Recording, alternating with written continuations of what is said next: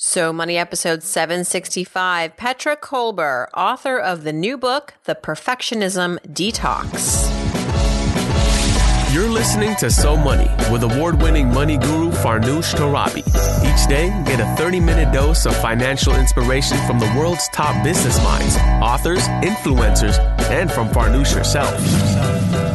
Looking for ways to save on gas or double your double coupons?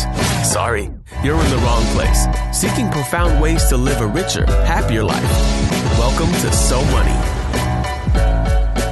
Raise your hand if you're a perfectionist or aspiring perfectionist. Maybe you're a teacher's pet, a relentless overachiever, I'm talking to you, my friends, my compadres. Welcome to So Money, everyone. I'm your host, Farnoosh Torabi, a self described overachiever. And yes, teacher's pet, always looking for the extra credit, sat in the first row, raised my hand, even when I didn't have the right answer. I'm really excited to invite our guest today, Petra Kolber, to the show. Petra believes that perfectionism actually holds us back, and I couldn't agree more. She says that trying to be perfect equals loss of joy. Based on decades of experience in the health and wellness industry, Petra now teaches people all over the world how to overcome unhealthy perfectionist tendencies. And I know it's especially difficult these days as we surf the internet and social media and go through people's Instagram feeds and start to eventually feel very bad about ourselves because everyone is portraying beautifully edited version of their life and that doesn't always help. Petra's documented her top tips and strategies in a new book, which I'm really excited to share with you. It's called The Perfectionism Detox Tame Your Inner Critic, Live Bravely, and Unleash Your Joy. In addition to being an author, Petra is an international speaker with 25 years of experience speaking to groups and companies about finding joy. So, very happy to have her as my guest today. Looking forward to soaking up her wisdom. Welcome to the show. Here we go, Petra Kolber. Petra Kolber. Welcome to So Money. So, I mean, well, first, welcome. I want to, want to give you the chance to say hi. Hi, thank you. It is so great to be here talking with you. So, thank you for your time. My pleasure. I have a, I, I have to remember to do that sometimes with guests because I want to like go right to it. And then they, they're like, wait, but I want to say hello. So hello. Great to hear your voice. I'm just so excited because, you know, we met at an event that Ali Brown hosted in New York recently. Ali Brown um, is an amazing entrepreneur, and she's been on this podcast. And she has a podcast called Glambition. And she is from well, she lives in Colorado, but she was here like hosting an event with some cool women. And I had the great opportunity to kind of like get to meet you for the first time, and you're just so amazing in person. I was like, we have to do a podcast. So um, it's nice to be able to. Uh, this is why I love New York. Can I just say I love New York? I know, you know, everyone thinks it's such an unfriendly city, but I feel like all of New York, especially the women, are such a community of raising each other up. And um, and Ali's um, evening was just an example of that. I had seen you on an event with Leanne Jacobs for her book launch, mm-hmm. and you were pregnant at the time, yeah, I believe. Very. And I'm a big fan of yours, and you were so gracious. And just to share with your audience, my audio was a nightmare last week, and you were super busy, and we did a do over because life's not perfect. But I just your generosity and your gracious gracious spirit. I just want your listeners to know that you are all of what you appear plus more behind the scenes. Oh, I think that's in, I think that's important for people to know that. that's really kind. That's really sweet. Listen, so we did record a little bit last week and we just are doing a do-over now. And one of the things that I wanted to ask you last time early on in the interview, which I didn't get to, I forgot, is that the New York Times voted you most likely to succeed a long time ago. What is, yes. Tell me about that. That's like, so, okay, maybe like in high school you're voted most likely to succeed, but the New York Times friggin' voted you most likely to succeed. So tell us all about that. This is an interesting story because I talk about this a lot in my keynotes, especially around this idea of not being enoughness. So it was back in the day, gosh, I think like I think 1994 to be exact. It was right in the heyday of VHS tapes. Fitness was on its, you know, fast tracking and it was on the Sunday Times, which is huge to be in the Sunday Times on any page is good. Yes. And it was listening, it was listing, it was such a cute article. It was listing, I think there was 8 of us at the time, like the top VHS fitness experts per se. And there was all like it was kind of like a school article and you'd be voted most post something. And mine was, and I was just, I got flowers from Reebok the day after because it was such a great article. And I was working with Reebok at the time and I said, Petra Kolber is voted the most likely to succeed. And the reason I'm kind of interesting you brought that up is because this is, you don't get much more of a higher accolade than that in the fitness world.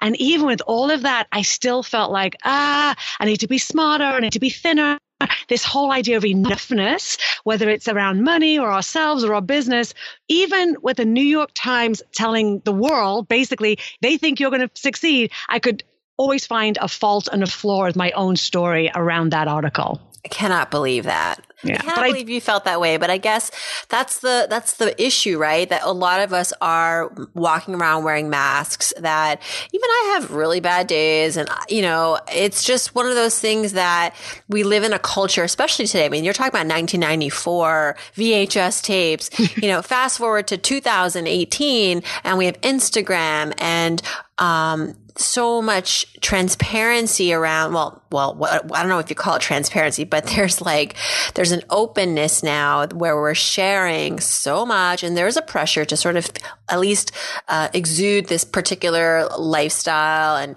um, having it all togetherness. And so your book is called the perfection detox. And i imagine it's much of it is like you being able to deconstruct your pursuit of perfection why is that? What does it mean? Like your struggles with that.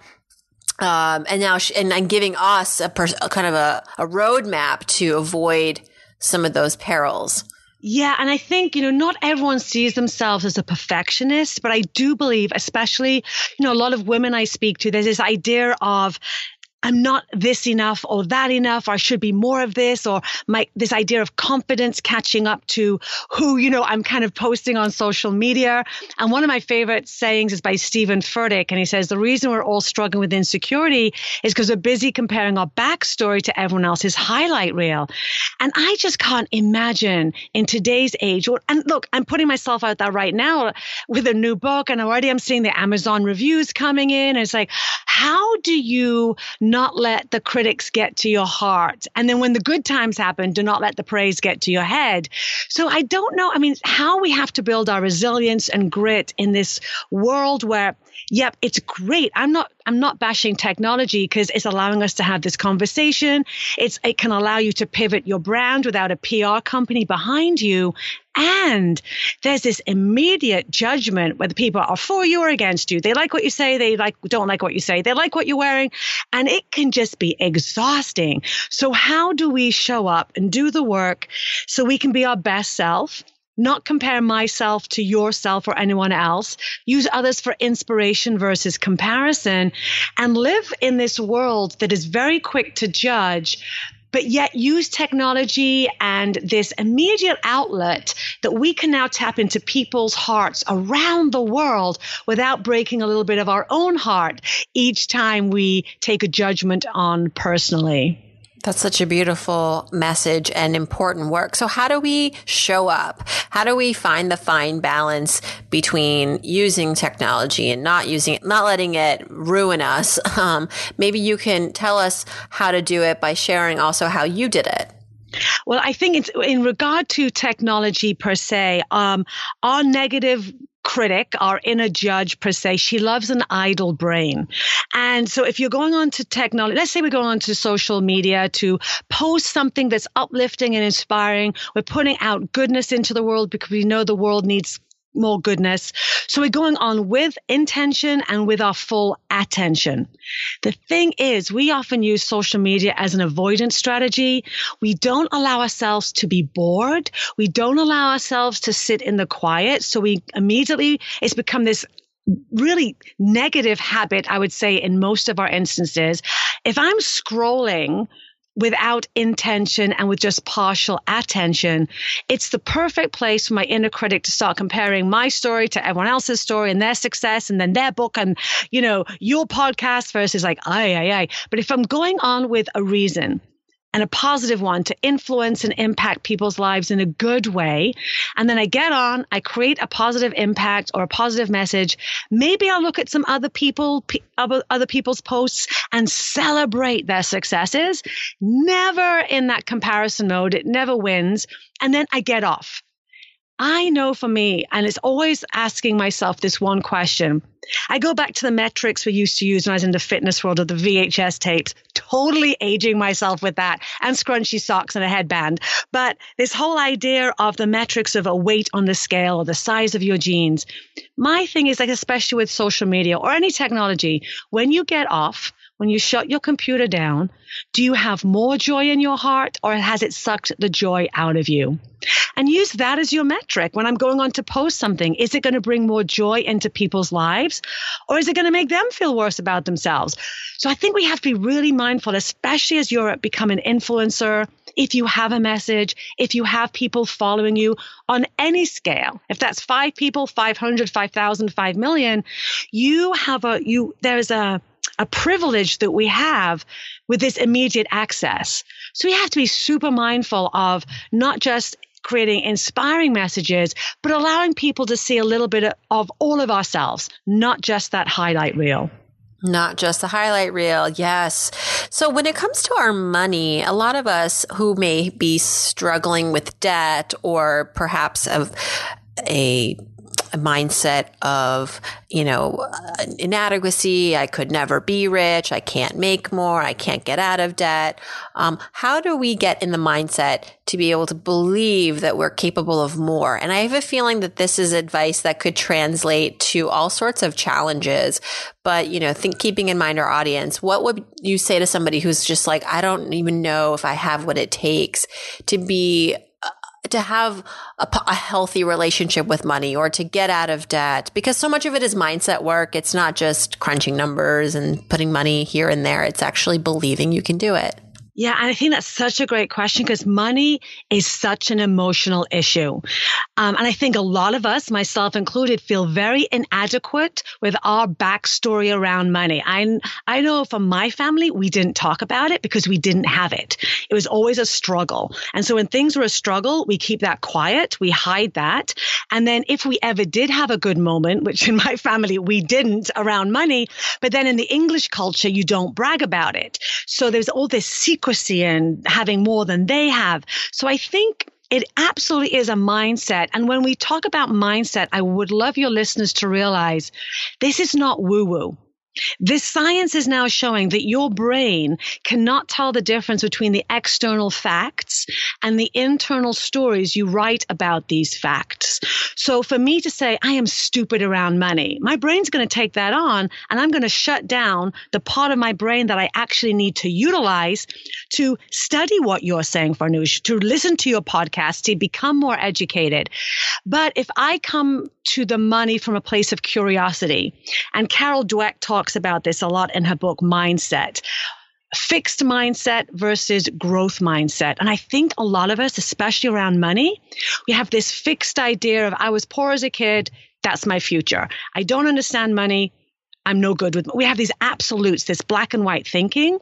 So I would encourage the listeners, and this is something I'm working on myself very hard right now because I'm realizing my own money stories.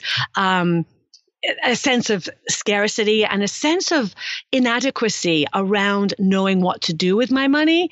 But what I'm realizing now is if I come to my money stories with a sense of curiosity, a sense of openness and with open ended questions um, versus saying I'm not good with money, going, what do I need to learn to become better with my money? Who could help me with this money? And I think because money is such a hot button topic, we often like it's so weird, Farnoosh. I ask for help in so many other areas of my life, and this is completely honest for your listeners. Only last I had had my money sitting with a with a financial institution for 15 years and people moved in, moved out. I get notices that this person is now overseeing your money, and I just wouldn't look at it. Mm-hmm. And finally, last year, I went, This is crazy. I don't even know the face of who is owning my money. And so I finally woke up. I learned what it was I needed to learn. I asked a friend for help, got a financial advisor I trusted. I met this. This is the first time for me. I had a face to face meeting with someone who was overseeing my retirement. And she learned my stories, my struggles, my financial, um, my, my resistance to, you know, what I could handle in terms of tolerance of risk and my age. And, and it was so liberating because I learned to ask for help. So I think for your listeners, A, know you're not alone in this. And I think this whole idea, of, oh my God, I'm the only one that doesn't know what to do with my money. All my other friends seem to have it dialed in. I feel like there's a whole story again. I feel so stupid around money. You're not stupid around money. Who taught us? I mean, maybe now they do in schools. My school, I never learned anything about money, where to invest it, what to do with it, what was, you know, what was sensible. So I think again, if we can get off this these fixed stories we tell ourselves, and this is really important for your listeners to know because you talk about the beliefs. Beliefs are one thing, recognizing your beliefs.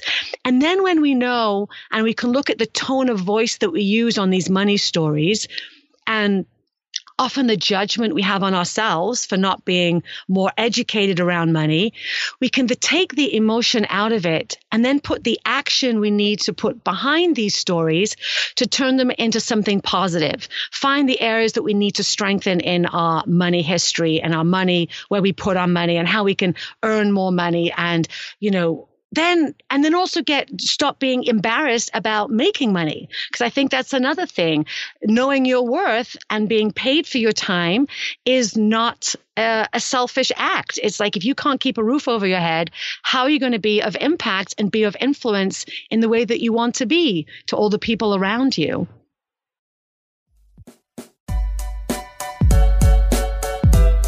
the security Fortune 500 companies use. They need to know police are going to be on the scene immediately. This is exactly the kind of security you get with SimpliSafe. If there's a break in, they use real video evidence to give police an eyewitness account of the crime. And that means police dispatch up to 350% faster than for a normal burglar alarm. With SimpliSafe, you get comprehensive protection for your home. Outdoor cameras and doorbells alert you to anyone approaching your house. Entry motion and glass break sensors guard inside. Plus, SimpliSafe protects your home from fires, water damage, carbon monoxide poisoning, and it's all monitored 24 7 by live security professionals. You can set it up yourself with no tools needed, or they can do it for you, and it's only 50 cents a day with no contracts. Visit simplisafe.com slash so money. You'll get free shipping and a 60 day risk free trial. Be sure you go to simplisafe.com slash so money so they know our show sent you. That's simplisafe.com slash so money. That's really true. And I love that you started this off by saying it's not woo woo. I think my listeners know me well enough to know that I'm not really into that kind of like lighting a candle stuff. Uh, that stuff, that stuff sells really well though. I don't know. The woo woo stuff? Yeah. Because you know what I think it is? It taps into this idea of, unfortunately, woo woo doesn't replace action. And I think this is just me shooting off the top of my head right now. I think sometimes if we, because you can't sit behind a belief and believe it to be true, it's not going to happen. You have to put action behind your belief, but put action behind the right beliefs. So if my belief is I'm stupid around money, the action I'm going to put behind that is possibly inaction is an action of itself. Mm-hmm. But if I can change that belief to, wow, I'm not as, as, I'm not as educated around money, and I can sit and and kind of meditate on that for a while in a way using woo woo terms, but it's not meditating to get more money. It's like, what is my story underneath that?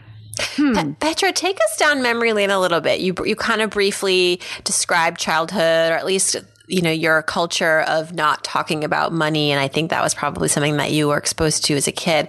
But what would you say is a money memory from childhood that has continued to stay with you all of these years? You know, our sponsor for this podcast is Chase Slate, and they did a study looking at families and our communication around money. And they did find that over half of parents have had a money talk with their kids. So I always ask guests, like, what's a money memory from childhood or a conversation conversation you had with your parents that good or bad has stayed with you all the years? Wow, that is such a great question. And I've never, and it brought up such an, a trigger memory right now. So here's the thing my dad was a salesman just quickly. And so, and he was, he was also a drinker. So he was a great salesman. He was also a great drinker. So he would get a job, be really good at his job, get drunk and lose his job. So the money around that was always tension. We never spoke about it. But here's, the thing I remember. He won a hundred pounds, which in the day was huge. And my mom made him, this is what my money memory is. It was the only time I ever saw a hundred pounds in real money. And mom made him show it to us and made him promise in front of us that this money was going to be spent on a holiday because she knew had he not done that, it had been spent on the bar and buying his mm. friends drinks. So it was there was the money stories from my my childhood were always based around shame, worry, anxiety, panic, and when's the next time we're going to be told we don't have enough money? Because really quickly we had the bailiffs knocking at our door three times trying to evict us. Yeah, wow. And it's always our mom going out and saving the day. So I've become very independent around that. But now talking about it, I think I need to book a session with you. Talking about it, what I'm realizing is there's a lot of anxiety. Like you have enough now, but there's no certainty around that. Ooh, this is powerful. I feel like um, I need to pay you. This is like, no, yeah, really I need to pay you. You're doing us a service by sharing this with us because I don't think a lot, I think a lot of us, you know, we, we obviously we empathize to a degree, you know, or have even some cases like worser experiences. So we really appreciate you exposing that. And so, um, so how is that showing up in your life today?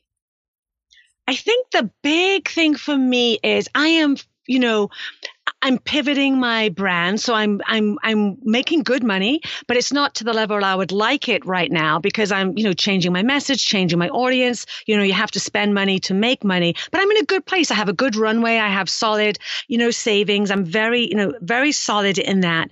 I think mine it's still around this this whole thing of enoughness. Like, who am I to be charging this money for? A keynote, a product, uh, a book, a whatever. And if I really dial under that, it's got nothing to do with the money.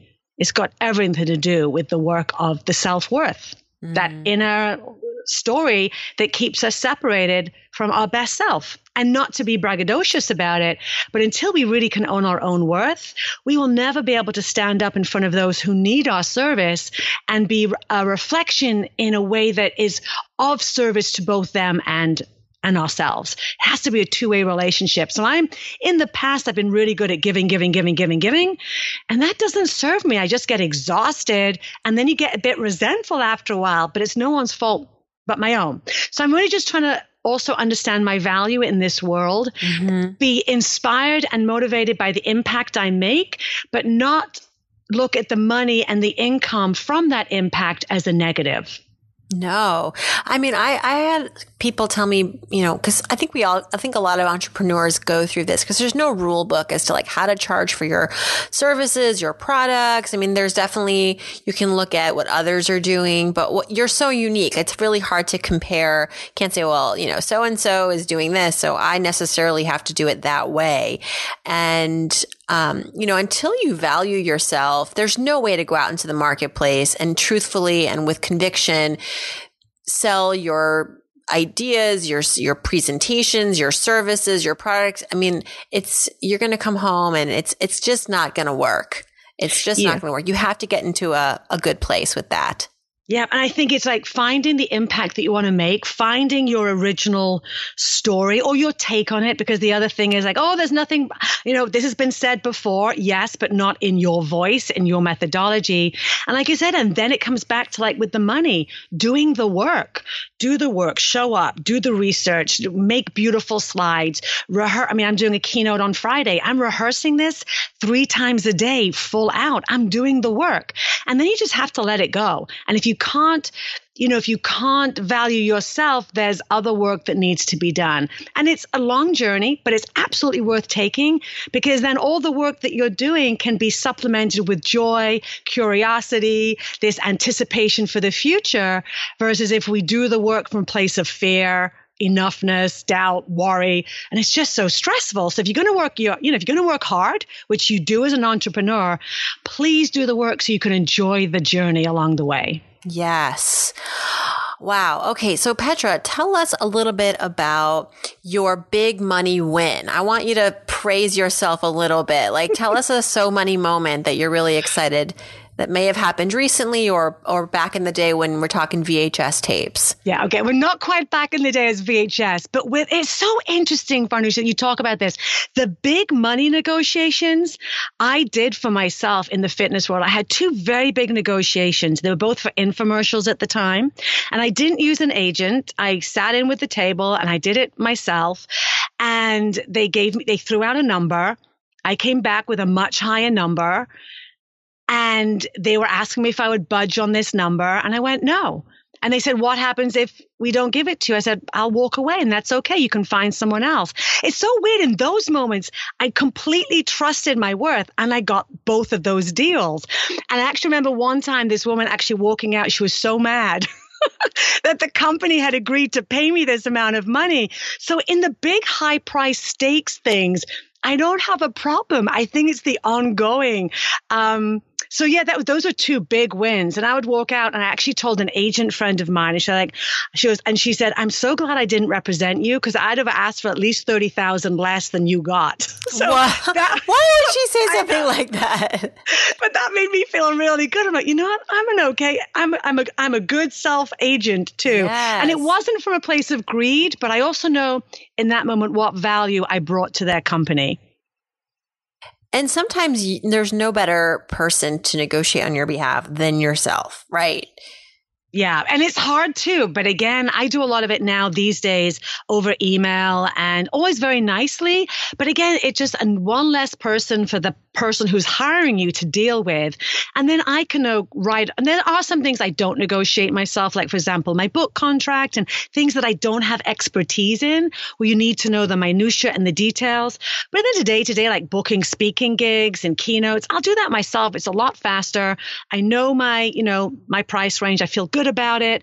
And it's just one less phone call that they have to make and one less, you know, spoke in the wheel that could get, you know, misinterpreted or, you know, misunderstood. So, Perfection Detox is out now, and we want to just congratulate you on that. Did you ever think you'd be an author? Nope. Thank you so much. And I just like having this conversation with you and all the other things I've been doing leading up to the book launch. It's and, and you've you've done this. You know what it's like. It's so interesting. You're in it for so long. And even now I just um you just seeing the final book, it's still kind of like I can't quite believe it. And I know there's much work to be done to build this into other material, but I feel really good about the message. I know it's changing women's lives especially and that I do hear from a lot of women they feel a lot less alone at the end of the book and and the sense that there's more joy in their life and that to me has been a that's a good day to hear something like that. Well, I want to encourage everyone to pick it up. And also, you have a podcast, Perfection Detox podcast. You're going to interviewed some incredible people there. Um, congratulations, Petra. And so glad that we got to do a do over and that you were so generous to come back after some technical issues. But um, hope to run into you again in person. Thank you so much for the gift of your time. And thank you, everyone, for listening learn more about Petra, you can visit petrakolber.com. She's on Twitter at Petra Kolber, and her book is available everywhere. It's called The Perfectionism Detox. If you missed any of this, don't worry. You can go over to somoneypodcast.com where we've actually revised the site a bit. It's gotten a little snazzier, a little easier to navigate. And I hope you enjoy that. So do check it out. I would love your feedback. And while you're there, as always, you can click on the Ask Farnoosh button and send me your question for our Friday episodes. And always head on over to Instagram, right? I know we just finished talking about how Instagram can sort of sometimes make you feel terrible about yourself, but I promise that my Instagram feed is all about positivity and self deprecation, and most importantly, answering your money questions. So if you follow me, you know that I do answer questions on the go in my stories section. So be sure to check that out, take advantage of that. And in the meantime, I hope your day is so money.